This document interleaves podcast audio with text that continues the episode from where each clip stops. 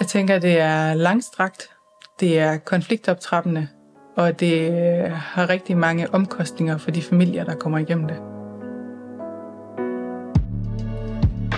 Velkommen til podcasten Uden min datter. Mit navn er Anders Vendt Jensen. Jeg har udgivet bogen Uden min datter, syv års kamp for samvær, og jeg laver nu denne podcastserie om samværskonflikt.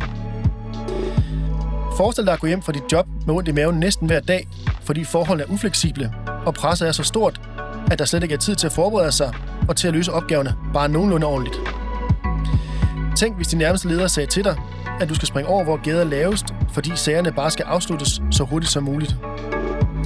Og forestil dig så, at det er børn og forældres skæbner, du afgør under de forhold. Sådan var arbejdslivet for Anne, da hun arbejdede i statsforvaltningen. Hør hende fortælle om lemfældig sagsbehandling, om kollegaer, der gik ned med stress, og om hvorfor det er sværere at være far end mor, når man får sin sag behandlet i familieretshuset.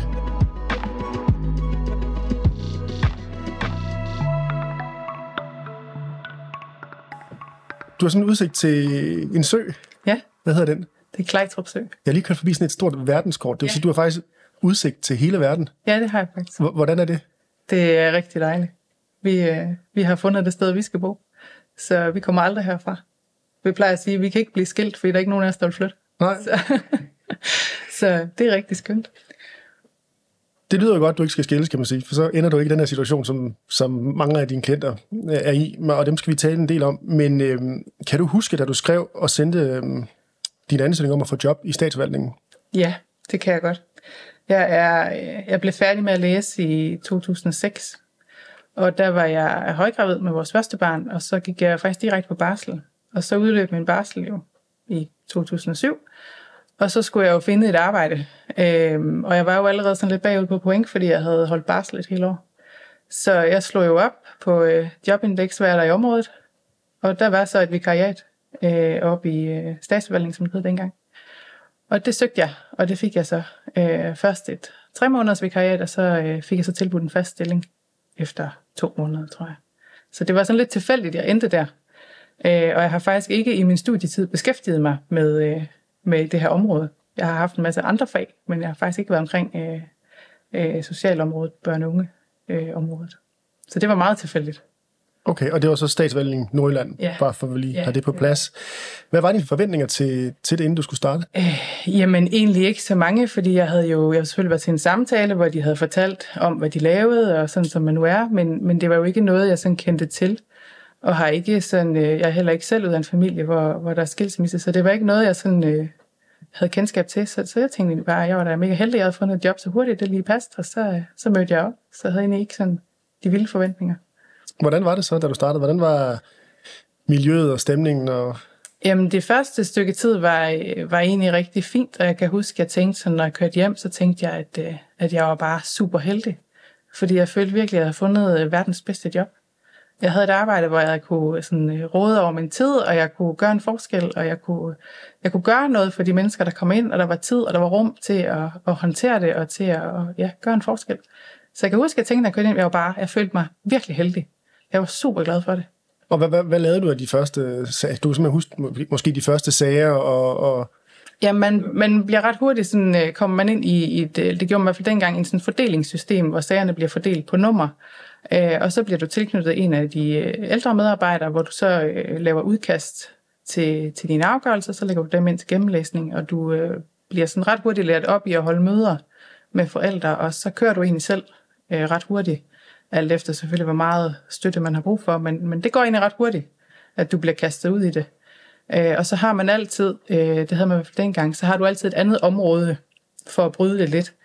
Øh, og jeg var så, jeg havde øh, sagerne om værgemål, også for, for øh, ældre mennesker og for handicappede, der sådan, ja, bryder lidt det her lidt hårdere område. Og hvad går det ud på? Det er, hvis, øh, hvis du har en dement der for eksempel ikke længere selv ved, hvad de siger ja eller nej til, så, så får de beskikket en værve. Så det er afgør, afgørelse på, hvem skal så tage over på deres vegne. Og hvem er det typisk, der arbejder i statsforvaltningen? Hvem var dine kollegaer? Det var øh, unge, øh, unge kvinder. Øh, der var et par enkelte mænd. Det er sådan en eller to, når det går højt, tre mænd.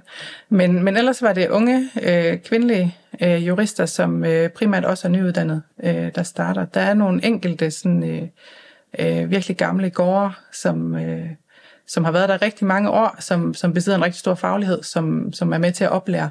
Men, men ellers sådan det, det personale, der sådan virkelig trækker, det er, det er primært nyuddannet. Og det må der være en grund til. Altså, hvor lang tid arbejder man typisk i, i statsforvaltningen? Øh, det er sådan et, øh, det er et sted, man ikke arbejder så lang tid. Det er i hvert fald min oplevelse. At, øh, at øh, nogen arbejder der meget kort tid, inden de så er videre i noget andet, og, og nogen er der et par år eller tre. Øh, men jeg tror også, en gennemsnit, så er det nok måske en 3-5 år, hvis man sådan øh, bliver hængende, og sådan, før man så er videre i noget andet. Okay, så det er de færreste, der laver en karriere der? Det, det er det. Okay. Det er det bestemt. Hvordan så din arbejdsdag typisk ud? Øh, jamen, dengang jeg startede, nu, nu kom jeg ind i 2007, og den nye lov kom lige der, øh, 2007-2008. Øh, så jeg startede egentlig i den gamle lovgivning, hvor at, at arbejdsdagen egentlig, ja, der, der planlagde man selv hele sin dag. Øh, man, man fik sine sager fordelt i, i sit, øh, sin bakke der, i sit duslag, og så, øh, så læste man dem igennem, og så vurderede man selv, hvad er der brug for i den her sag. Og hvis der skulle indkaldes til møde, jamen, så gik man over til en sekretær, bookede tid i kalenderen og fik koblet en børnesagkyndig på, hvis det var det, man skulle. Øh, og så indkaldte øh, man til møde. Øh, så det var, det var sådan meget frit, og, og man bestemte selv også, sådan, jamen, hvor mange møder skal den enkelte familie tildeles? Er der brug for opfølgningsmøder, og hvor lang tid skal det gå imellem? Og sådan. Det var fuldstændig min vurdering, øh, da jeg startede i hvert fald. Og der talte du både med forældre og også med børn? Øh, Nej, jeg hvordan? har ikke talt med børn. Børnene, de blev altid, øh, børnesamtaler, det var børnesagkyndige, der afholdte dem øh, og så blev referatet leveret ind til juristen bagefter. Øh, og havde man brug for skal spørge ind til referatet, så havde man en samtale med en børnesagkyndig. Øh, men ellers så fik du bare referatet. Og så lavede man en, en afgørelse på, grund af, ja, eller på baggrund af det? så arbejdede man videre, ja. Okay. Og hvad så, når man kørte hjem fra arbejde? Hvordan ja. øh, rumsterer det? Altså, det er, det er jo børn og familier, ja. og ja. kan man koble fra, eller, eller er man ligesom Tager man jobbet med hjem? Ja, altså man tager jobbet med hjem, det gør man, og det, det tror jeg ikke, man kan undgå. Og der vil altid være nogle sager, der, der slår dybere ind end andre sager. Øh, mange sager lægger du fra dig igen og kan ikke huske. Øh, men, men der vil altid være nogen, der sidder tilbage, som bare virkelig har gjort indtryk. Og som øh, også rumsterer om natten, når du sover. Altså det, sådan er det. Det er, jo, det er jo børn, og det er mennesker. Så det, det tænker jeg er meget naturligt. Men... Så det, det er et hårdt job, Ja, altså det, det kan fylde ekstremt meget psykisk, fordi det kan rumstere rigtig meget. Og jeg tror især, især hvis man også selv har børn, fordi man så sætter sig ind i det på en anden måde, og man, man ja, har en anden oplevelse af det, fordi man også selv er forældre, så tror jeg, det rammer endnu dybere. Øhm, så, ja. så man bliver også lidt vaccineret mod at blive skilt, måske? Ja, man, man finder i hvert fald ud af, hvad man gør, og hvad man ikke gør. Ja.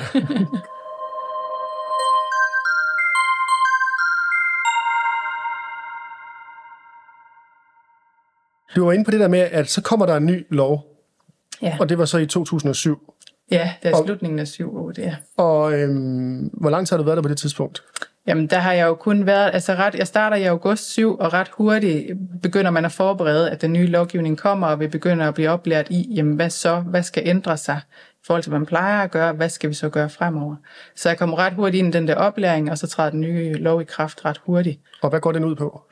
Jamen, den, den stiller jo nogle andre, mm, øh, ligesom nogle andre betingelser op for at skulle, mm, hvad skal man sige, ja, blandt andet det her med at, at, at behandle forældrene mere lige, øh, have mere fokus på, på konflikten og, og få det løst anderledes. Det var jo i hvert fald tanken med, med den nye lov, at det skulle gøre det bedre. Ikke? Øh, så så der, der bliver lavet nogle ændringer på, hvordan man sådan skal... Øh, arbejde med sagerne, hvordan man træffer afgørelser. Og, ja. og hvad betyder det for din, for din arbejdsdag? Altså det betyder det, at, at der samtidig med, at den nye lovgivning kommer, også bliver meget stort fokus på øh, effektiviteten og på sagsbehandlingstiden. Så der sker samtidig det, at, at øh, man, man sætter en masse i værk for at styre øh, selve sagsbehandlingen, for at det skal gå hurtigere. Øhm, og det gør, at, at den der fleksibilitet, man har haft som medarbejder, hvor du selv ligesom er herre over, hvad din sag skal, den forsvinder, fordi pludselig får du først sagen, når der er booket møde. Så der sidder lige pludselig nogle sekretærer og visiterer sagerne og booker dem ind i din kalender. Øhm, så, så du mister, hvad skal man sige, du mister hele din kalender og møder ind om morgenen og kan se, jamen okay, jeg skal starte halv ni med første familie, og så kører det slag i slag og der bliver skåret væsentligt ned på, hvor meget tid du må bruge per sag. Øhm, og det gør, at, at pludselig ser din arbejdsdag helt anderledes ud. Altså, du kan jo på en dag, skal du måske have 6, 8, 10 familier igennem. Og det, er, det er hårdt at skal forholde sig til så mange skæbner på en dag. Og hvad betyder det så for, altså der er selvfølgelig, det ændrer noget for din arbejdsdag, men hvad betyder ja. det så for sagsbehandling, altså for, for kunderne, om, om jeg så må sige? Det betyder jo i hvert fald, at, at man mister øh, muligheden for at forberede sig grundigt. Øh, for tit og ofte, øh, da det sådan først altså, rigtig kom i gang, fik man først sagen, eller havde først tid til at åbne sagen, lige inden du skulle have med. Øh, hvor du jo før havde haft bedre tid til at forberede dig og læse papirerne igennem, så kunne du godt sidde og skulle have et møde, og så, har det, altså, så er det måske 10 minutter før, du åbner sagen første gang. Øh, så, så man oplever pludselig, at man sidder med et, til et møde, hvor, hvor du dårligt ved, hvor mange børn det handler om, eller hvad der er gået forud, fordi du har ikke haft muligheden eller tiden til at sætte dig ind i, øh, hvad er det her for noget. Så, så jeg får i hvert fald en oplevelse af, at den, den service og den sagsbehandling, du leverer, bliver væsentligt forringet. Fordi det skal gå hurtigere, og, og vi skal have flere igennem. Men det er der også nogle forældre, øh, der bemærker, tænker jeg, på de møder. Ja, jeg tænker i hvert fald, at øh, man, altså, når man sidder der som jurist, så, så prøver man jo så godt man kan, og, og sådan ligesom skjule lidt, at man måske kun lige har åbnet sagen meget, meget kort. Øh, og det, det finder man jo også sin, sin vej i, og, og få det. Ja. Hvordan, hvordan reagerede de ansatte? Ændrede det på arbejdsmiljøet? Ja, det gjorde det. Øhm, drastisk. Altså, hvordan? Fordi, fordi man det der med at skal, skal pludselig skal behandle så mange sager øh, per dag, øh, at du, du får så travlt, øh, og at din kalender er fast, fastlåst 3-4 uger ude i fremtiden, hvor det her det er booket ind. Øh, og folk løber stærkere, og, og man bliver jo altså man bliver jo psykisk presset i det. Øh, så, så der begyndte at komme alt det her med stress og øh, medarbejdere, der ikke trives, øh, kollegaer, der ikke kan, kan klare det. Altså, jeg har altså flere kollegaer, der, der er bukket under på det. Og det er, det er rigtig grimt at se mennesker bukke under, også så meget, at, at de ikke kommer tilbage i job igen, og aldrig kan, kan komme tilbage til en juriststilling igen, fordi de er så ødelagt af det. De har simpelthen fået stress, eller... Ja, ja. Men man kan sige, det lyder som om, jeg havde god tid inden, mm. og så slet ikke noget tid efter. Er det, er det ikke okay, at man stiller et krav om, der skal være nogle, nogle måltal, eller et vist antal jo. sager? Jo. Eller... jo, helt sikkert. Så hvad synes du om den lovændring? Var den, øh... Jamen, jeg synes egentlig, at lovændringen er fin nok, fordi at selve lovgivningen havde brug for at blive revideret, så det tænker jeg egentlig er fint nok, men, men det, det, det skabte bare et, et voldsomt pres, fordi der pludselig blev så stort fokus på, at der var en masse tidsfrister, der skulle overholdes. Øhm, jeg kan huske, at, at øh, når, en, når en forælder sendte en sag ind, så skulle man indkaldes til det første møde inden 30 dage. Det var ligesom en af fristerne. Øhm, og det gjorde, at man satte en masse sager i gang. Så man satte rigtig mange sager i gang, og så havde man ikke rigtig tid til så at fortsætte dem bagefter, fordi næste måned skulle der jo også kaldes mange mennesker ind. Ikke? Så, så man fik øh, startet en masse sager, og så knep det lidt med at få dem gjort færdige. Og det gjorde jo også, at bunkerne på de enkelte kontorer, de blev større og større, fordi du havde jo aldrig tid til at vende tilbage til de sager, du så ikke fik afgjort i det første møde. Hvis ikke du fik forældrene til at indgå en aftale, så blev det jo en, en afgørelse, jeg skulle tage. Og så blev den jo lagt over i reolen. Og hvornår jeg så havde tid til at kigge på den igen, der kunne gå rigtig lang tid. Så, så det er jo også et pres at sidde og hele tiden skal starte nye sager op, samtidig med at du kan se, at bunken i reolen den bare bliver større og større og større og større. Fordi der er ikke nogen andre til at lave dem færdige jo.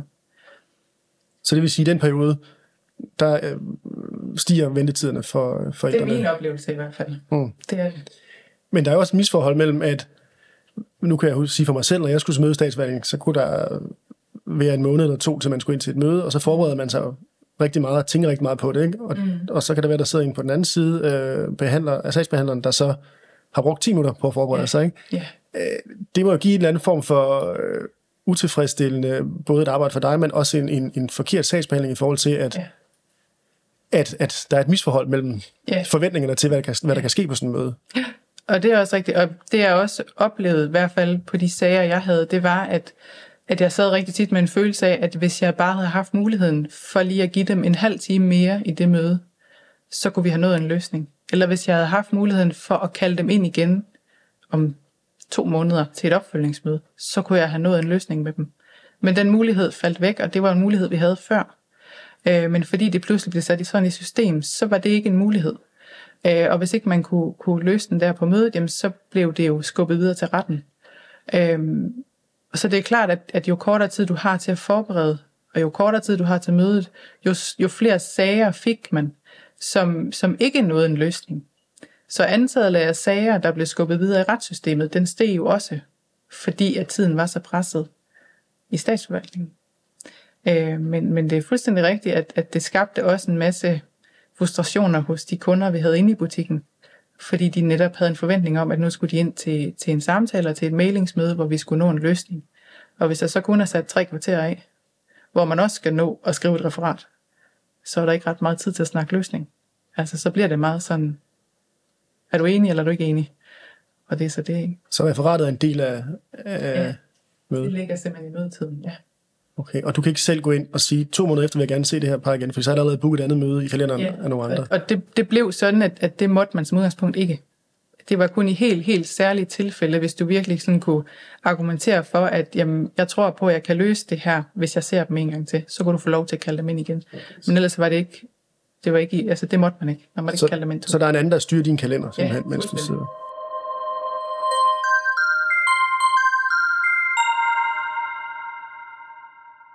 Og så kan man sige, at der er jo de sager, hvor, hvor man så ikke er enig, eller de svære mm. sager. Bliver det så nemmere for den, den part, der ikke vil samarbejde, ligesom at, at, at slippe afsted med det, når der, ikke er, når der ikke er så meget tid, som der har været før lovændringen, til at sagsbehandle? Altså det gør det jo, fordi at, at hvis, du, hvis, du har, hvis du har tre kvarter til et møde, øhm, og, og så har du jo ikke ret meget tid til at arbejde med det. Så, så det bliver meget sådan, jamen, hvis den ene siger, jamen det vil jeg ikke, jamen så har du ikke halvanden time til at snakke om, hvorfor vil du ikke? Og kunne vi finde nogle løsninger, hvor at, at det, du er bange for, at vi får taget hensyn til det, og, og arbejde med konflikten, det kan du ikke nå på en halv time.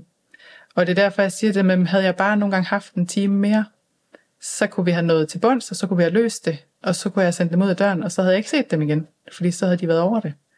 Men, men det kunne vi bare ikke. Altså, vi havde ikke tiden til det. Og det, øh, det skaber jo et pres hele vejen op igennem systemet.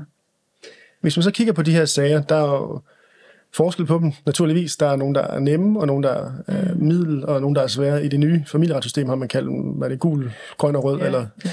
Men i hvert fald det inddeler med tre kategorier. Hvor mange vil du sige, der var den slags, da du var der i de kategorier? Hvor mange er, er, er lette og middel og, og svære?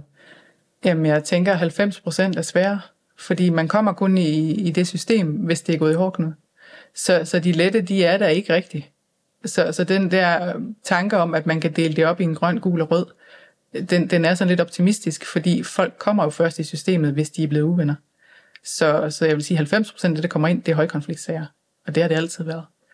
Øhm, så kan man sige, at der er nogle mennesker, der måske, hvor du nemmere kan arbejde med dem, hvor du, hvor du nemmere kan tale dig frem til en løsning, og så er der nogle mennesker, der er mere rigide og svære at, at nå i mål med. Øhm, og, og igen, jamen, jo mere tid du har til at arbejde med det, jo bedre resultater får du. Ja, så det er primært højkonfliktsager.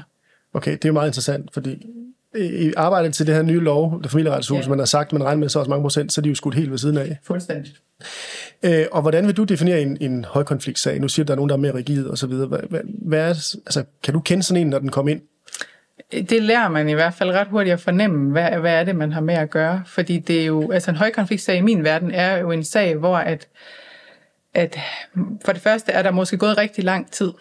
Det har sådan bygget sig op over tid. Øh, det kan være nogle år siden, man er gået fra hinanden, og der kan være sket rigtig mange ting, og så lige så stille bygger konflikten sig op, og så går det sådan helt i hårdknud. Med, så en højkonfliktsag er tit der, hvor der ikke er dialog. Altså de taler ikke sammen, og hvis de taler sammen, så taler de grimt til hinanden. Øhm, der er ingen samarbejde, øh, og der er ikke nogen af dem, der sådan rigtig vil rykke sig.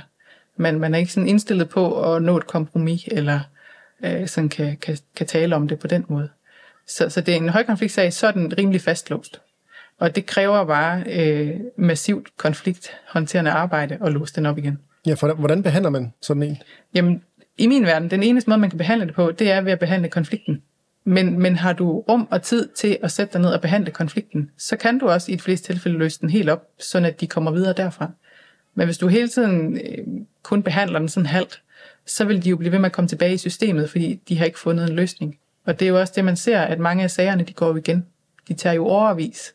Og bedst som man tror, man har fået den lukket ned, så genopstår den jo. Fordi at den er ikke færdig. Altså konflikten er der stadigvæk. Men nu siger du behandle konflikten. Det lyder jo meget nemt, når du siger det. Hvordan gør man sådan, øh, hvordan gør du i praksis? Øh, jamen, det jeg allerhelst ville, var jo at have både mor og far. Fordi så, så kan man behandle den, altså så kan du konflikthåndtere, og det er jo konfliktmailing eller det er mediation, hvor du bruger nogle teknikker til at finde ud af, hvor er det knuden den er henne? Hvad er det, der er blevet sagt eller gjort, der gør, at det er endt her? Øh, så det er, jo, det er jo specielle teknikker, du bruger simpelthen for at behandle selve konflikten. Og det er jo noget helt andet end jura. Altså det er noget helt andet, vi er helt uden for jura, fordi jura er jo bare, hvem har ret og hvem har ikke ret. Og, og det er virkelig ikke så interessant, fordi det, der er mest spændende, er jo at finde den løsning, der passer til både mor og far. Fordi i bund og grund har de jo det samme mål for øje, at de ville egentlig bare gerne, at det fungerede, og at de havde samvær med barnet. Ikke? Så, så jura bliver egentlig lidt irrelevant. Og de teknikker, eller det, er det samtale, er det... Ja, det, altså det er en snak, at man har en, en, øh, en, en fælles dialog, hvor man ligesom får hjælp til at styre samtalen, så den ikke stikker i sporet, og, og den ikke ender i det der med, at vi råber hinanden, men at man får talt om nogle ting, og man sådan lige så stille får bevæget sig ned på noget af det, der gør ondt. Hvorfor er det, man er vred? Hvorfor er det, man er ked af det? Og hvad kan vi så gøre ved det? Øhm, fordi tit og ofte, så kan man faktisk godt løse det. Kan man løse alle konflikter? Du kan ikke løse dem alle sammen, men jeg lover at påstå, at du kunne løse rigtig mange af dem, hvis vi gjorde det. Og hvis vi havde fokus på at konflikthåndtere tidligt i forløbet, men også at forebygge konflikter tidligt i forløbet. Det er sværere, jo længere du kommer hen. Men, men hvis du sætter ind tidligt, så vil jeg våge at påstå, at vores system det kunne se helt anderledes ud. Hvem skaber oftest en konflikt? Jamen, det gør begge parter jo. Der skal jo, der skal jo to om det, kan man sige, men, men det er jo fordi, at, at man ligesom står på hver sit. At, at man bliver stedig, og så står på hver sit. Og, nogle gange bøjer den ene jo af, og så forsvinder konflikten jo lidt, fordi så får den anden sin vilje, og så går det. Men, men i det øjeblik, at, at man begge to står på, på det, man mener, og det, man gerne vil, så opstår konflikten jo. Så, så det er også meget sådan et spørgsmål om, at noget måske bliver til en principsag. At, at det er der, man når ud. At man bliver frustreret, og man bliver vred, og så bliver tingene til en principsag. Men kan man sætte øh, type, alder, øh, køn på... på øh... Mm. Det tænker jeg faktisk ikke, man kan. Altså, øh, jeg har set øh, høj som lav i det system. Altså, det er ikke... Øh, det, er, det er, fordi du bliver presset til dit yderste, og du bliver presset på det, du holder allermest af. Altså du bliver presset på dine børn og relationen til dine børn. Og, og så er det en lidt lige meget, om du er rig eller fattig, eller høj eller lav. Det, det gælder det samme for os alle sammen. Det er de samme følelser. Og kan man gennemskue, øh, når den ene forælder vil konflikten frem for en løsning? Det tænker jeg i hvert fald, når man arbejder i systemet, så lærer du ret hurtigt at gennemskue det. Man kan ikke lige starten, fordi man, man tror jo på, hvad folk siger, Øh, men, men når du har siddet i det et par måneder, så begynder du at se, at, at der er nogle ting, der sådan øh, lyder mærkeligt. Og så, så vil jeg våge påstå, så kan du godt gennemskue det. Og, og hvad gør man så i den situation? Ja, altså man, kan jo ikke, man sidder jo ikke og siger til den ene part, ah, det er vist ikke helt rigtigt det der, eller nu finder du vist på noget. Så, så forsøger man jo at dreje samtalen hen imod, at vi får en snak om, om det nu også er helt rigtigt, eller kunne man se det fra en anden vinkel af, og, og styre det den rigtige vej.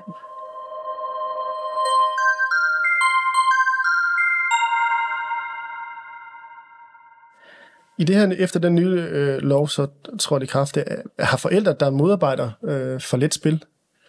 Det synes jeg, de har. Jeg, eller jeg ved ikke, om man kan sige, at de har for let spil. Jeg tror måske, problemet er, at konsekvensen ikke rigtig er der. Du kan nemt modarbejde en sag, og du kan rigtig nemt forhale en sag. Og det tænker jeg virkelig er det største problem, at, at man kan forhale sagerne, så at de trækker ud i overvis. Og man kan ikke komme til at træffe en afgørelse, fordi at, at der hele tiden opstår nye oplysninger, der skal behandles og høres omkring. Så, så det er meget nemt at forhale og modarbejde. Det er det.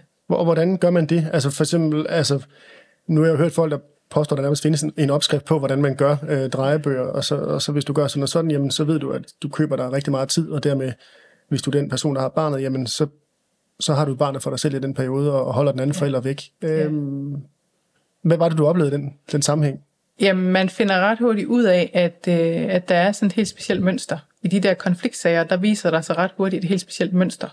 Så du nærmest kan begynde at forudsige, når nu, øh, nu er der kommet det her ind, så ved jeg godt, hvad næste træk det bliver. Øhm, og, og det er bare, ikke for at sige noget grimt om mødre, men, men det er bare tit dem, der, der er rigtig gode og meget, meget strategiske. Øhm, og, og ligesom bliver eksperter i at forhale en sag øh, ved at komme med anklager og komme med oplysninger, som så skal undersøges, og, og øh, faren skal måske modbevise dem. Og så kører hele rullen, øh, og også at komme med nogle, nogle grimme anklager en gang imellem, som jo så også ændrer sagen markant, hvis der pludselig kommer beskyldninger om vold og misbrug. Så, så hvordan starter sådan en sag typisk? Øh, vi siger, at far gerne vil se barnet. Ja. Det vil mor ikke have. Ja. Og så siger du, der, der, du kan næsten forudsige, hvad der sker. Hvad sker ja. der så? Jamen, øh, en helt typisk sag er, at, at, at øh, de har kørt en periode, hvor far han har gjort lidt, som mor hun synes. Øh, og så, så tænker far, nu vil jeg egentlig godt se det her barn noget mere. Fordi det, han synes ikke, han ser barnet nok. Og så søger han om, om noget mere samvær. Øh, og så kommer han ind i systemet, og så starter møderne jo op. Øhm, og så starter det typisk med, at jamen, så siger mor, at det, det vil hun ikke. Hun synes, det kører rigtig fint, som det kører, så det, det ser hun ikke nogen grund til. Øh, og hvis far han så ligesom bliver ved, og systemet også som begynder at presse på, ja, men det normale for et barn på den alder er måske lidt mere samvær, så kommer tit beskyldningen om, at der er vold involveret. Så kan det være en beskyldning om, at far har slået barnet, eller at far har slået mor. Øhm, og så kan der også godt dukke politianmeldelser op, der så bliver lavet. Øhm, og så, så skal man jo have den mølle igennem. Så skal vi undersøge det noget nærmere, og er der hold i det, eller hvad, hvad gør vi så ved det? Og hvis den så ligesom bliver faret til jorden, øh, eller den ligesom ikke er nok for, at, at, at mor måske kommer i hus med sin med sit ønske om, at der ikke skal være mere samvær, så er næste træk tit, at jamen, så bliver det noget med misbrug af alkohol eller stoffer. Øh, så bliver far anklaget for at have et misbrug. Og så kan vi så igen bruge noget tid på at undersøge og dokumentere og bevise, at det ikke er rigtigt. Øh, og, og hvis den sådan kommer helt ud og bliver rigtig grim, så er det næste punkt, det er incest og seksuelt misbrug. Og den kommer også rigtig tit i de der rigtig, rigtig grimme sager. Så kører den sådan slavisk fra vold til misbrug til incest.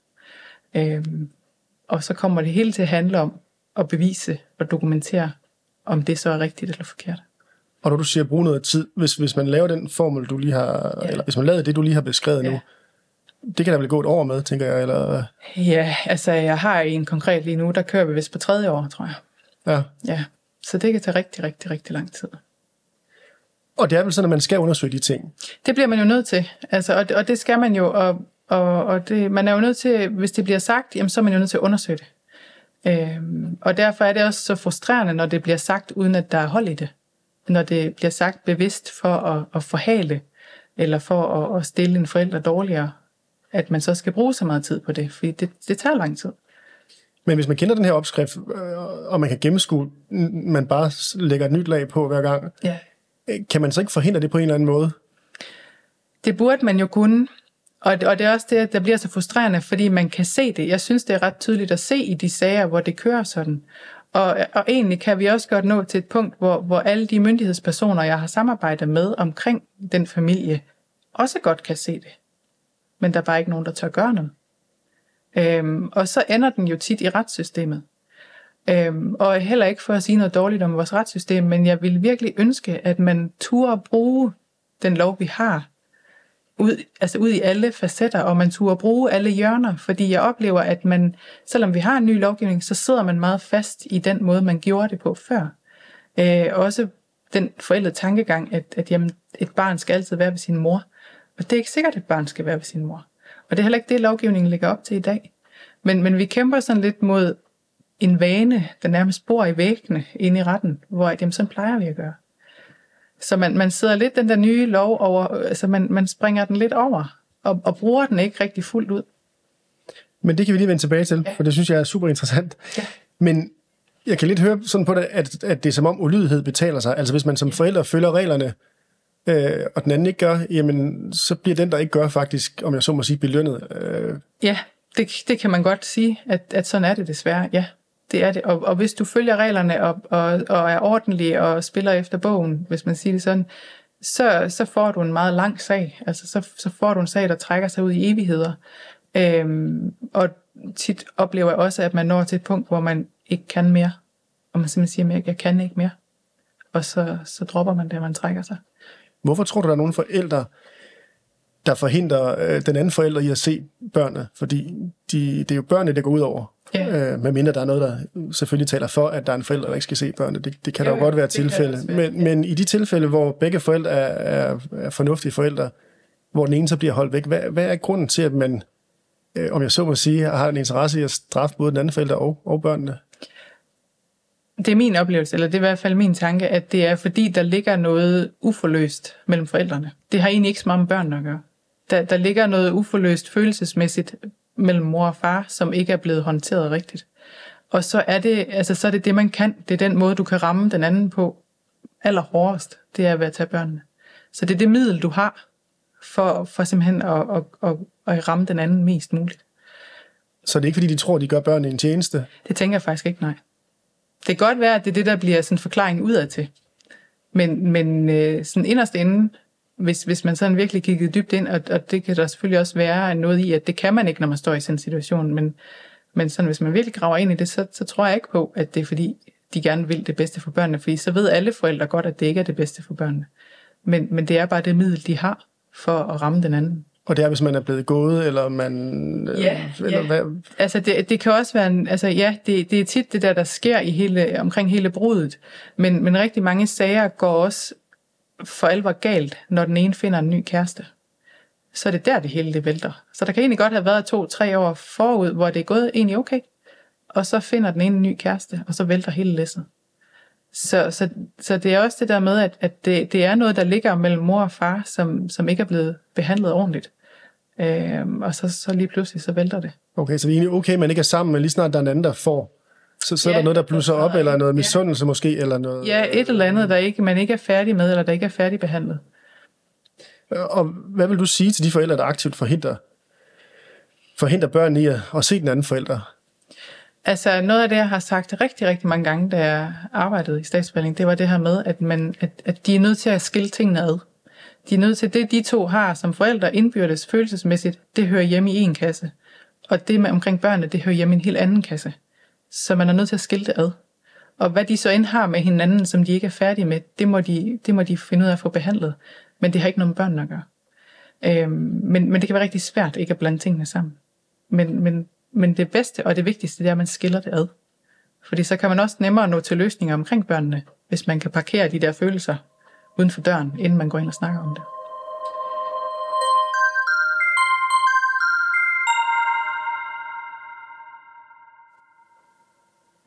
Vi har jo snakket lidt med det der med mand og kvinde, og man kan sige normalt, så, øh, så fokuserer jeg jo på, på børnene, og ikke, ikke den der kamp mellem kønnene i min, mm. min podcast, øhm, fordi jeg synes, det handler om de problemer, som, mm. som systemet har. Mm.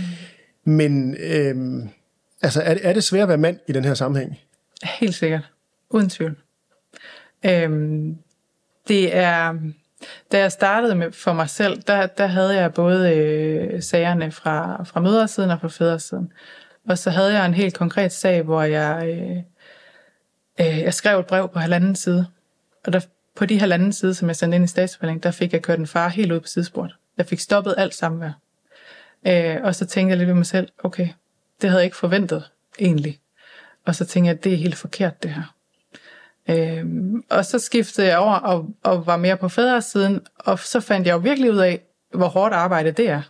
Fordi det er, altså det er op ad bakke, og det er panden mod en mur hele tiden. Øh, og det er rigtig svært at komme til ord, det er svært at blive hørt, det er svært, øh, fordi man skal bevise alting. Øh, hver gang du kommer med et udsagn, så skal du bevise det. Og hvis ikke du kan bevise det, så tæller det ikke. Hvorimod du oplever, at de udsagn, der kommer fra den anden side af bordet af, det, det kræver ikke nogen beviser. Det tror man på i blinde. Så, så det er meget skævt fordelt i forhold til, hvor, hvor meget du skal bevise og forsvare og forklare dig, øh, hvis du overhovedet bliver hørt. Så man tror ofte på kvindens forklaring end mændenes, ja. eller hvordan? Ja, det er min oplevelse. Okay, så, så, så manden, han skal ligesom øh, forsvare sig, og kvinden ja. kan nøjes med at forklare sig. Ja, lige præcis. Og hvordan kan man modbevise øh, de der beskyldninger om, om altså, ja. vold, alkohol, misbrug, incest, som du siger? Altså, det er jo, det er jo nærmest umuligt, eller hvad? hvad var... Det er umuligt. Altså, hvis, hvis du først er inde i en sag, og der måske ligger en politianmeldelse, der ikke har noget på sig, så skal du jo til at forklare først politiet, at det ikke er rigtigt. Og så skal politiet jo lave en vurdering af, hvem tror vi så på her? Øh, og så skal du bagefter måske også forklare dig inde i, i familieretshuset, men det er ikke rigtigt, og vi har været ved politiet, og, og hvordan skulle det være foregået, og der var slet ikke samvær den dag, det skulle være foregået. Hvordan? Øh, så der går rigtig meget tid med at prøve at stykke noget sammen, der sandsynliggør, gør, at det ikke er rigtigt. Men du kan jo ikke bevise det. Så, så lige så snart, at der bliver smidt sådan en påstand på bordet, og der bliver indgivet en politianmeldelse, så, øh, så, så har du et kæmpe arbejde med at forsøge at, at, at få dig forklaret ud af det her. Og så hele sagens fokus, så kommer den jo pludselig til at handle om det, i stedet for at handle om det, vi i virkeligheden sidder der for. Øh, og det er jo også helt forkert, tænker jeg, at, at, at vi så hele tiden fjerner fokus på at slukke nogle ildebrænde, der bliver påsat rundt omkring. Ikke? Men det kan også være en taktik at aflede... Det er helt klart en taktik, ja. Det er det. Men har man overhovedet en chance som mand så? Øh, altså det vil jeg jo gerne sige, at man har. Og det har man også, hvis man, øh, hvis man øh, er vaks fra starten af, hvis man er vågen fra starten af, og man øh, måske også får hjælp fra starten af, så man ikke kommer til at indgå nogle aftaler allerede fra starten af, som så binder en. Fordi har du først indgået nogle aftaler i forbindelse med brudet, og sagt ja til nogle ting, så er det rigtig svært at lave om på det. Og det er der rigtig mange, især mænd, der gør, fordi de tænker, at de skal bare have ro på, og vi skal bare have det til at køre. Øh, og så kan vi altid snakke om det. Men, men det er bare sådan, at de aftaler, du laver fra starten af, dem hænger du altså på. Så hvis ikke du får hjælp til fra starten af at få lavet de rigtige aftaler, så, øh, så kan slaget godt være tabt. Og det er det for rigtig mange. Og hvad er en rigtig aftale? Jamen det kan være en, øh, en rigtig aftale om samvær. At man er opmærksom på, hvordan skal den stykkes sammen? Hvad skal den indeholde? Hvordan får vi øh, lavet en optrapning, så at du ikke bare øh, pludselig har sagt ja til to timer hver 14. dag, og så er det kun det, du kan få, i stedet for at vi måske havde haft en, en mere normal aftale med øh, hver anden weekend og en dag imellem, eller hvad det nu kunne være. Så, så det er det der med, at, at man får det sat i system fra starten af, øh, og at man ikke pludselig er bundet af, af nogle hurtige aftaler, man bare siger ja til. Og man måske også får noget på skrift, eller hvordan? Også det, ja. Ja, lige præcis. Men det vil sige, vil moren altid være i stand til at holde, holde faren væk? Hvis man vil, så ja. Det er et meget kort svar. Men ja, det kan man. Det var et trist svar. Ja. Det. Og hvad betyder advokater i den her sammenhæng? Altså, der er jo selvfølgelig to forældre, men, men de har vel oftest også en, en bisidder eller en, en advokat med? Det er i hvert fald, altså hvis det sådan spidser til i konflikten, så kommer der ret hurtigt øh, advokater på, eller bisider.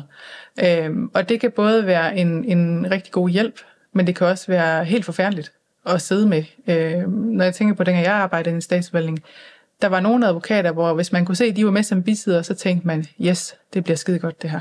Fordi at det var et kæmpe aktiv. Øhm, og så vidste man også, jamen, jamen de kom med en holdning om, at vi skulle finde en løsning, og, og så var de en stor hjælp til at få en aftale i hus, der gav mening. Men, men der er helt klart, klart også advokater, der, der øh, er rigtig gode til at, at hvad skal man sige, optrappe konflikten. Øhm, og, og man kan jo sige, at de bliver jo bestilt til et stykke arbejde. Klienten bestiller dem jo til et stykke arbejde, og det leverer de. Men der er stor forskel på, øh, hvordan man leverer det. Øhm, så det kan være både godt og skidt. Og, og det er jo også, altså advokater kan jo være rigtig grimme og øh, fuldstændig umulige at samarbejde med. Og andre er et kæmpe aktiv i en sag. Så det er meget forskelligt. Okay, så det er ikke, det er ikke sådan, man kan sige, det de helst ikke skulle være der, eller? Nej, det synes jeg ikke, fordi jeg har lige tit oplevet, at, at det er en stor hjælp, at, at de er med, fordi det er også nogen, der... Altså, man også kan sige, jamen, okay, nu er vi nået til det her punkt, og det, det tænker jeg er en rigtig god aftale, og så kan de sige til deres klient, jeg synes, du skal tage den her aftale fordi så når du et godt resultat. Og så, så er forældrene også mere tilbøjelige til at sige, okay, den tager vi, så gør vi det.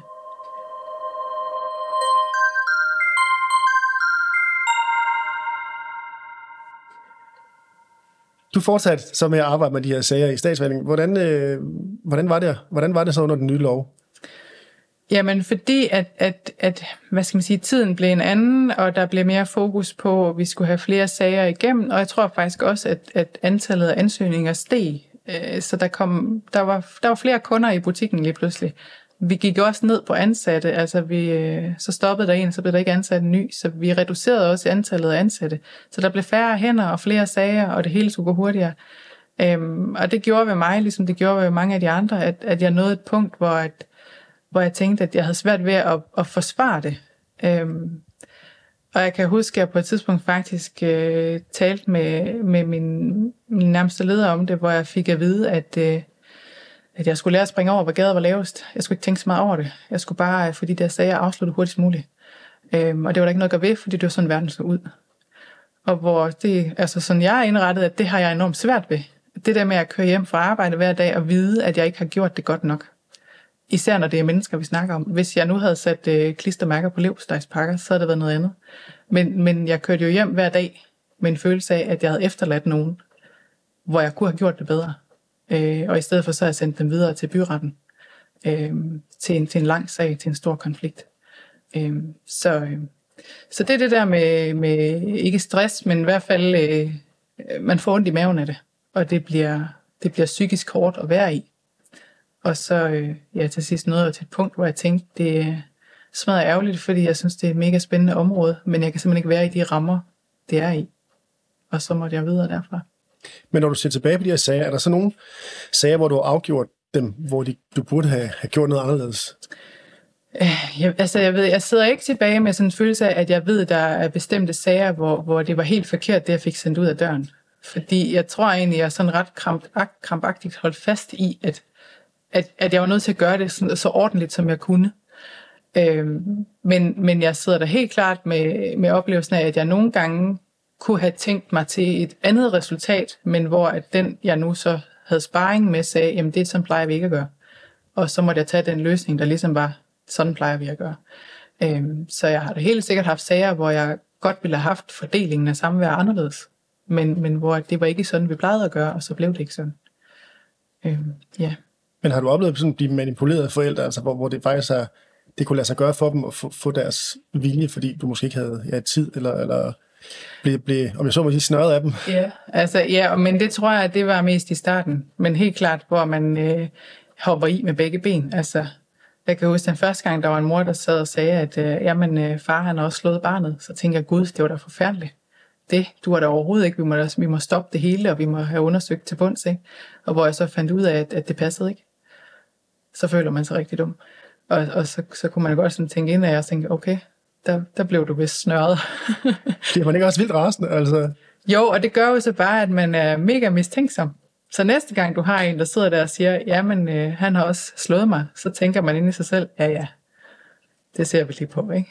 Og, og det gør jo så også, at de sager, der jo også er en sjældent gang imellem, hvor der er noget om det, og hvor der er foregået nogle ting, dem opdager man så måske lidt sent. Fordi man i første omgang tænker, ah, det er nok ikke helt så slemt, vel? Men, øh, og, og det er jo, sådan er det jo. Men er det sådan, du, du måske har været med til at forhindre noget samvær, der burde være gennemført? Øh, ikke, ikke jeg sådan selv ved af. Det tænker jeg ikke. Det håber jeg ikke. Så er der ikke noget, der er ikke noget du sådan fortryder, hvis du ser tilbage? Nej, det synes jeg egentlig ikke. Altså, det synes jeg ikke. Og hvor lang tid endte du med at være i statsforvaltningen? Jamen, jeg var der vel øh, i godt fem år. Okay. Og det vil sige, du stopper i... Hvad? 12. Øh, nu er det jo ikke sikkert, at du bliver så populær hos din tidligere arbejdsgiver ved at fortælle øh, det her, som du fortæller. Øh, hvorfor er det, du egentlig vælger at fortælle, hvordan det har været i statsforvaltningen? Jeg synes, det er svært at finde folk, der, mm. der vil sige noget. Ja, og det er egentlig heller ikke for, altså det er jo ikke for at udstille nogen, det er jo, det er jo min oplevelse af systemet, og der kan jo sagtens være nogen, der sidder med en anden oplevelse og synes, at det er helt forkert, det jeg siger. Men, men, men det er jo min oplevelse efter at have arbejdet i det som jurist. Øhm, og så fordi, at jeg synes bare, det, det, jeg får bare ondt i maven. Altså jeg synes, det er forfærdeligt, at vi har et system, der, der er sådan, og et system, der bare får lov til at køre videre på den måde. Så, så hvis man øh, ved at sætte opmærksomhed på det og sætte fokus på det, kan, kan lave nogle ændringer, så vi lige så stille kan få det blødt op, og vi kan komme et andet sted hen, det synes jeg kunne være rigtig dejligt.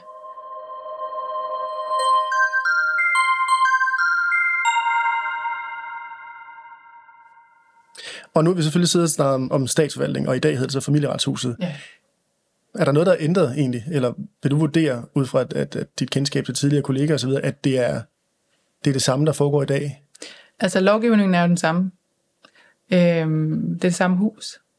Det er de samme mennesker. Det er de samme ledere. Der er et nyt logo på brevpapiret. Og det tænker jeg det. Okay, ja. så det du har fortalt, du har oplevet, det vil man også opleve, hvis man kommer ind i systemet i dag? Det er i hvert fald det, jeg oplever, når jeg er med som bisidder øh, hos nogle af mine klienter. Det, det er præcis det samme. Udefra og den kendskab, jeg har til det, så ligner det rigtig meget det, jeg forlod i hvert fald. Og hvad synes du om systemet? Jamen, jeg synes, at øh, jeg synes, vores system er helt forkert. Øh, og det synes jeg, fordi at, at vores system er meget bygget på, at, at vi først kommer ind i billedet, når konflikten er gået helt i hårdknud. Og så har vi et system, der er rigtig god til faktisk at gøre konflikten endnu værre. Fordi det er langsomligt, og, og, og parterne bliver mere og mere frustreret, og der er spillerum til at gøre det hele endnu værre. Man kan forhale sagen, øhm, og så skal man måske i fodretten, så venter man på det. Så skal man i byretten, så venter man på det. Så man skal rigtig mange ting, et rigtig stort apparat, der skal i gang, hvor der ikke rigtig sker noget. Øhm, hvorimod, hvis man kunne vende det system lidt om, og så sige, okay, hvor er det virkelig, der er brug for hjælpen henne? Og det er jo at få, det, altså få forebygget konflikterne, sæt ind meget tidligere. Øhm, og det er der jo nogle af vores, øh, Nor- Norge for eksempel, øh, griber det jo an på en helt anden måde, og har jo nogle helt andre tal. Øhm, og jeg vil sådan ønske, at man kunne vende bøtten, og så sige, okay, det her det fungerer ikke. Nu gør vi noget helt andet. Og hvad er det, de gør øh, i Norge? I Norge der har de rigtig stor fokus på at sætte ind øh, i forbindelse med brudet. Der er rigtig meget rådgivning, rigtig meget konfliktmæling helt fra starten af. Så de har rigtig stor fokus på at sikre dialogen mellem parterne. Og sørge for, at de bliver hjulpet til at have en fornuftig dialog. Og det gør jo så, at, at sagerne er langt færre, fordi de når ikke ud i konflikterne. Øh, og deres retssystem er jo slet heller ikke så presset på det punkt, fordi de når ikke dertil. Så det der med at lægge en, en stor indsats lige i forbindelse med, med brudet, sådan at man får redskaber til at kunne tale sammen og komme videre derfra. Det tænker jeg kunne være en kæmpe gevinst. Og hvordan skulle man gøre det i praksis? Altså er det sådan noget med, at når man indgiver den øh, begæring om separation eller skilsmisse, øh, så, så jeg hvad, tænker, hvad skal der så ske? Jamen jeg tænker, i stedet for at man bare øh, lynhurtigt kan rejse en samværssag ved at sende ind, jeg vil have mere samvær, så burde man sige, men det eneste du kan få her, det er konfliktmæling. Og det får du lige så mange timer af, som vi vurderer, du har brug for. Øh, fordi man har jo også konfliktmæling i dag. Men så får du måske et par timer, og så er det ligesom det, så har du brugt det tilbud, det kan du ikke blive ved med at få. Men, men at man siger, men det her, det her, vi sætter ind, det er konfliktmæling, det er det, du kan få. Vi kan ikke træffe afgørelser om alt muligt andet, før du har været det her igennem, og før vi vurderer, at du har gjort en indsats her. Fordi så løser det jo sig selv hen ad vejen oftest. Så jeg tænker, at det der med, at, at i stedet for at sætte et stort apparat i gang, jamen så har man fokus på nogle andre ting. Og kan man gøre det under de rammer, der er i dag? Altså så kan man flytte en indsats fra, øh, fra sidst i processen til første processen med de samme øh, ressourcer? Jeg tænker, at det bliver rigtig svært, hvis man som, hvis man som medarbejder har arbejdet i det her system, hvis man som jurist har siddet i det her system i rigtig mange år, øh, så kan man være nok så dygtig, men det vil være rigtig svært at starte på en helt frisk og gøre tingene på en helt anden måde, fordi du vil altid være farvet af den erfaring, du har. Og, og det, det er jo ikke, altså det er ikke for at sige noget dårligt om, om andre mennesker, men, men det vil være helt naturligt, at, at så er det rigtig svært. Så jeg tror, hvis man, skal, hvis man skal lægge vores system om, så er man nødt til at lukke det helt ned, og så starte op forfra. Øh, det er jo heller ikke sikkert, at der så skal sidde 20 jurister. Det kunne være, at man skulle have 20 konfliktmalere i stedet for. Fordi igen, jamen jura, det er jo enten rigtigt eller forkert. Og, og det er ikke altid det, der er brug for her. Det er ikke nødvendigvis det, der er det vigtigste. Man kan sagtens have en løsning mellem en mor og en far, som, som er helt forkert juridisk, men som fungerer rigtig godt for dem, og som er det, de har brug for. Og så er det jo lidt lige meget, om det er paragraf 1 eller paragraf 2. Kan man lave et retfærdigt system på det her område? Altså retfærdighed kommer jo tit ind der, hvor, hvor man enten får ret eller ikke får ret. Det er jo tit der, retfærdighed hænger på. Øhm, og igen, hvis man, hvis man anskuer det lidt mere fra konfliktmægler siden eller fra mediationssiden, så, så er det jo ikke nødvendigvis, altså så har man jo ikke fokus på, hvem der har ret eller ikke ret. Så har man jo fokus på at finde den løsning, der opfylder det ønske, du har. Øhm, fordi i bund og grund, så vil alle forældre jo gerne det samme. De vil jo allerhelst bare, at det fungerede, og de vil jo allerhelst bare, at barnet var glad og tilfreds og trives. Så, så man har jo det samme mål. Så det, at man måske tog udgangspunkt i det i stedet for, og så man fandt ud af, jamen, hvordan når vi så derhen? Og hvis der er noget vrede eller noget jalousi, så er vi også nødt til at snakke om det. Fordi hvad er det så, man er vred over? Eller hvad er det, der gør øh, den ene forælder utryg? Hvordan får vi så det øh, på plads, så at utrygheden forsvinder? Så det er jo ikke et paragrafer, vi snakker om så. Øhm, så, så derfor tænker jeg også, jeg, jeg synes ikke, at, at de her sager nødvendigvis hører hjemme i retssystemet. Fordi man kunne løse dem på mange andre måder. Der vil være nogen, du ikke kan løse, og så er der brug for en afgørelse. Men, men langt de fleste kunne man løse på en anden måde. Hvad synes du er det største problem?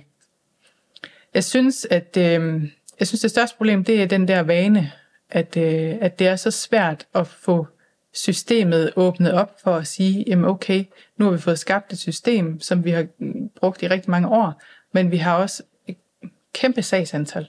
Vi har massive konflikter, og der er så mange børn, der mister relationen til den ene forælder hver dag, hver år, øh, at vi ikke kan sige, okay, det fungerer ikke det her. Vi er nødt til at gøre noget andet. Jeg synes, det er et problem, man krampagtigt holder fast i, at det fortsætter vi. Og så forsøger man at lave nogle forbedringer, men, men det bliver aldrig rigtig anderledes. Så den der vane, der ligesom er flyttet ind, øh, den, den tænker jeg, vi er nødt til at have ud, før vi kan lave det om. Og, og det er rigtig svært, fordi det kræver, at man hele vejen rundt i systemet bestemmer sig for, at nu er vi nødt til at gøre noget. Og hvad er det største problem set fra forældresiden? Er det ventetid, eller er det afgørelserne? Er det... Altså, jeg tænker helt klart, at sagsbehandlingstid, ventetid er et, et rigtig stort frustrationselement. Øh, fordi når du står i det her, så er du, du er presset på dit yderste, og du er frustreret, og du er magtesløs. Du ved ikke, altså du kan ikke gøre noget. Så det, at du så skal vente to-tre måneder imellem hver sagsbehandlingsskridt, det gør det bare ikke bedre. Øhm, så for forældrene er det helt klart ventetiden, og så er det det der med ikke at blive hørt. At, altså pludselig så er din sag afgjort ved en, ved en øh, sagsbehandler, der, der måske kun har fået det halve med, eller har glemt at spørge om et eller andet, eller der ikke er blevet hørt, eller sådan nogle ting. Så, så det der med også, at oplysningerne måske ikke er med, eller forsvinder ud, eller at det går lidt hurtigt nogle gange. Tror du, det bliver ændret? Øh, jeg kan i hvert fald have en fornemmelse af nu, at der kommer mere og mere fokus på det. Øh, og går man bare to år tilbage, så, så turde man jo næsten ikke sige det højt, at, at der var de her problemer i systemet. Og nu kommer det sådan flere og flere steder fra, så jeg kan godt have en tanke om, at inden for en årrække, så tror jeg, at det, at det løsner op, at der kommer noget andet. Hvad tænker du om ligestilling på det her område? Man kan sige, at kvinderne har kæmpet for ligestilling i mange år, mm. det har taget lang tid. Øh, er det mændenes tur til at kæmpe, eller hvordan ser du... Jeg synes i hvert fald, at man, man er nødt til at erkende, at der er noget, der er skævt her. Øhm, der kan sagtens være rigtig mange sager, hvor, hvor børnene skal være hos deres mor. Det er ikke det, jeg siger. Men i dag er det bare sådan, at, at far er jo med inde i billedet i et familieliv. Øh, det er jo også far, der henter og bringer og smører madpakker og køber ind og laver mad og er med til skolehjemsamtaler. Far er jo en helt anden del af familien. Og det der med at have en familie, hvor du har levet sammen i, i 7-8 år måske, øh, mens barnet har været født, og så pludselig går du som, som far til at være der hver dag, til kun at være der hver anden weekend. Øh, som det helt naturlige jo egentlig, som det er i dag, ikke også? Men, men det er jo forkert. Hvor man kan sige, førhen i det gamle familiemønster, så var det jo måske fint nok, at det var hver anden weekend, for det var ligesom det, der var i forvejen. Ikke? Men, men i dag er, er mor og far jo meget mere ligestillet i familielivet. Og, og den erkendelse mangler man lidt at tage med over, når man så træffer afgørelser.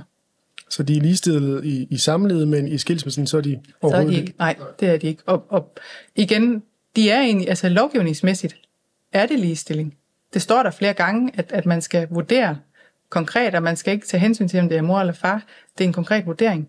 Men, men det der gamle familiemønster, det hænger bare på, og den der gamle vane, den hænger bare på.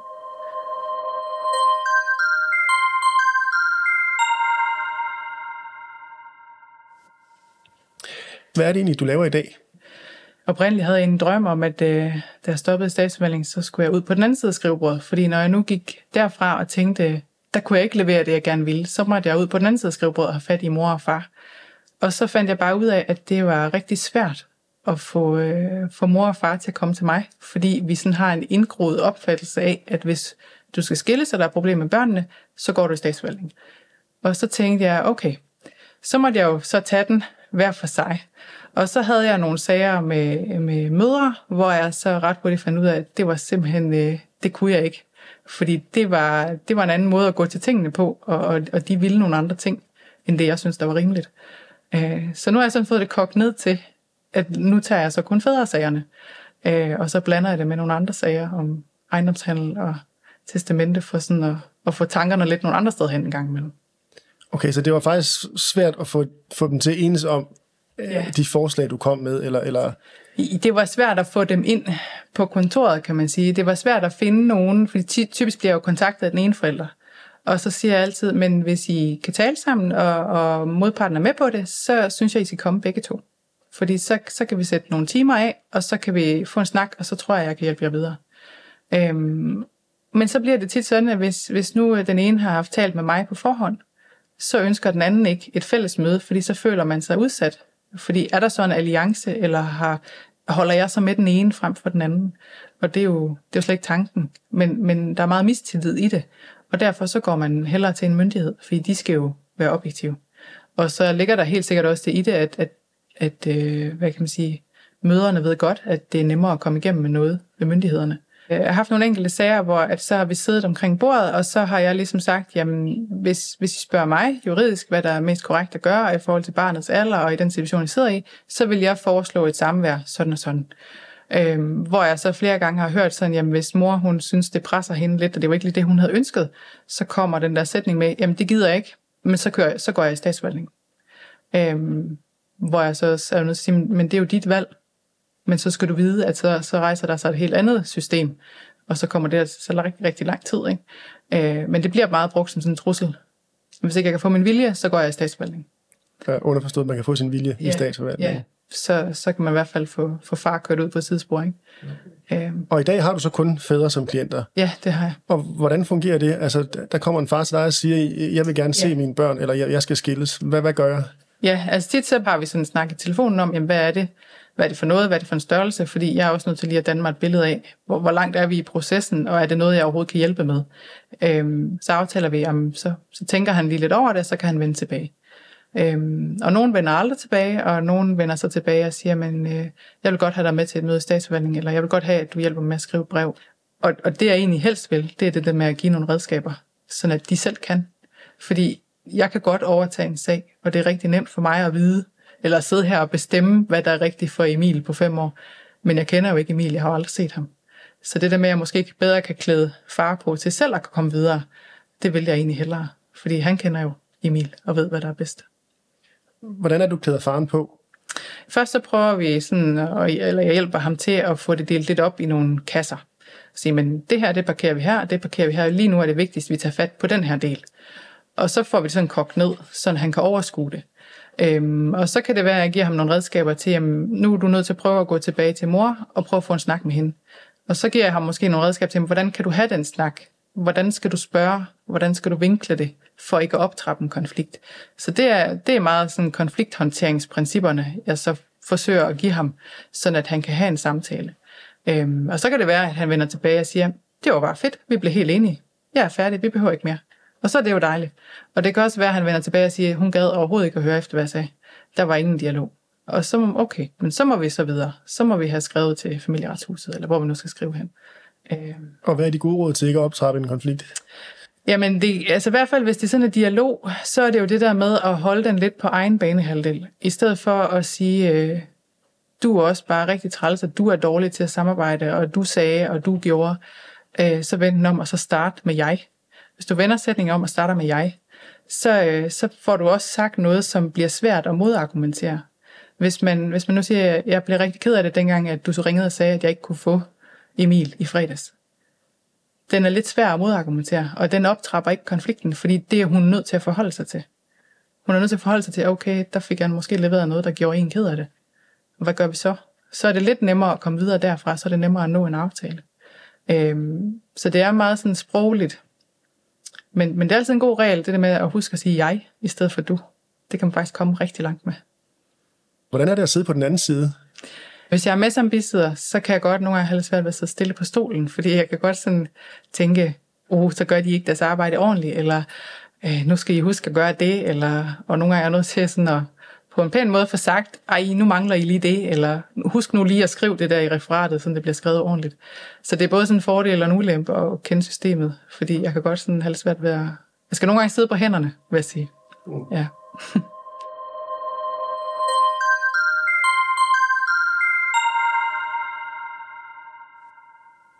Hvad ser du, altså hvilke omkostninger har de her sager for folk?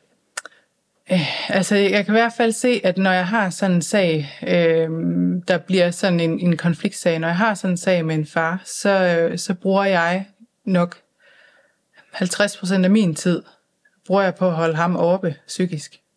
Øhm, og jeg opfordrer dem faktisk altid til at, at søge psykolog, så de har psykologforløb ved siden af.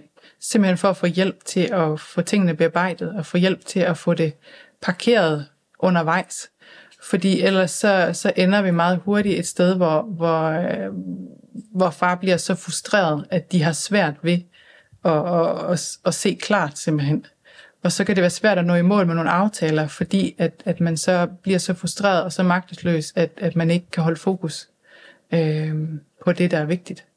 Så, så de, de sager, hvor, hvor, hvor far faktisk får psykologhjælp ved siden af, det er en kæmpe gevinst, fordi det giver et helt andet forløb. Og det er jo forfærdeligt, at det skal være sådan. At man er nødt til at have psykologhjælp ved siden af, for ikke at miste sig selv i det. Men, men, men jeg har også sager, hvor vi til sidst, hvor jeg, altså jeg har siddet med, med flere fædre, der har sagt, vi er nødt til at stoppe. Jeg kan ikke mere. Og jeg kan ikke byde mit barn mere. Jeg, jeg kan ikke rumme det mere. Og hvor lang tid er så gået, typisk? Der er gået år, altså. Men det kan, jeg tror, jeg har haft en, hvor der var gået to-tre år. Øh, men der kan også være gået 5, 6, 7 år, øh, før de når dertil. Og hvad er det så, de ikke kan rumme? Er, er det fordi, at der både er, at altså man både skal have en kontakt til barnet, der måske der, der er så sjældent, eller er det, er det kampen mod, mod den anden forælder, eller hvad er det, hvad er det der er problemet? Eller? Det, det er selve konflikten, det er selve kampen, og det er alle de frustrationer, der altså de, det ødelægger det ødelægger dem indefra, altså det, det ødelægger deres øh, psykiske velbefindende, og det fylder alt i deres liv. Der er ikke plads til, til ny familie, der er ikke plads til arbejde, der er ikke plads til, til alt det, der skal være plads til. Så, så det, det fylder for meget, og det æder dem op indenfra. Øh, og, og de skal jo også, altså man skal jo leve også. De folk, der går herfra og siger, nu, nu giver man op, er de afklaret, eller er de bidre, eller... Øh, jeg tror, de når helt derud, hvor de tænker, hvis jeg skal overleve det her, så er jeg nødt til at stoppe. Og så tror jeg også, de når et punkt, hvor de ligesom kan sige, men, men, men jeg har prøvet, jeg har gjort alt, hvad jeg kunne. Jeg har søgt hjælp der, hvor jeg kunne. Jeg kan ikke gøre mere. Og samtidig kan man, altså, man kan stadig bevise, når barnet bliver voksen, at jeg gjorde, hvad jeg kunne. Og jeg tror også, det er det, der er vigtigt for mange af dem, at, at de kan bevise, at jeg forsøgte. Jeg gjorde alt, hvad jeg kunne, sådan at barnet forhåbentlig senere kan vende tilbage og sige, okay, jeg kan godt se, at der var faktisk et kæmpe arbejde bag ved det her. Altså, det var ikke, fordi min far ikke ville se mig. Men, men der skete bare nogle ting, der gjorde, at det ikke var muligt. Der er nogen af dem, jeg har talt med, er meget ressourcestærke, og vi har brugt mange, mange penge på advokater og så videre. Ja. Der er også nogen, der ikke har, har penge til sådan noget. Ja. Altså, øh, Det fylder selvfølgelig, altså selvfølgelig fylder det, fordi det er dyrt. Øh, men men øh, heldigvis er det jo sådan, at man kan få fri proces, hvis den kommer i retssystemet, så kan man få fri proces til meget af det, hvor, hvor staten så dækker udgiften til advokaten. Øh, men jeg har også rigtig mange, hvor at det faktisk er øh, pårørende, forældre, søskende, gode venner, der betaler fakturen. Jeg har mange, hvor jeg sender fakturen et andet sted hen, øh, fordi der er en aftale om, de betaler. Øh, og det er jo super dejligt for dem, der kan det, men det er jo ikke alle, der kan det. Så der er helt sikkert nogen, der ikke har mulighederne for at, at, at komme længere, fordi de ikke har økonomiske midler til det. Er der nogen, der er kommet tilbage og sagt, nu lykkedes det faktisk alligevel, eller er der nogle succeshistorier? Heldigvis er der da nogen indimellem. Øh, og nogen, altså jeg siger altid sådan, øh, hvis, hvis jeg ved, de når til et punkt, hvor den måske kunne, kunne, øh, kunne løse sig, så siger jeg altid, er du ikke sød at ringe til mig, når du ligesom har en afklaring, så jeg ved, hvor den står hen. Og det gør nogen, og nogen hører jeg aldrig fra igen, og det tænker jeg, det, så er det løst sig, og det er fint. Jeg ved bare ikke, hvad løsningen blev så. Men, men heldigvis er der nogen indimellem, hvor det lykkedes at komme i hus med noget. Ja. Du er inde på det der med, at du stoppede, fordi du ikke kunne holde det her system ud, men du er stadig, Ja. men du arbejder stadig med systemet. Mm. Kan, skal du blive ved med det? Jeg har forsøgt at lægge det fra mig nogle gange, og jeg har også sådan, øh, øh, haft perioder på, på måneder eller et halvt år, hvor jeg, hvor jeg har sagt nej til sager, fordi jeg tænkte, det, det, nu vil jeg simpelthen ikke mere, fordi jeg, jeg bliver så frustreret i det også. Øh, men, men på en eller anden måde, så vender jeg altid tilbage til det.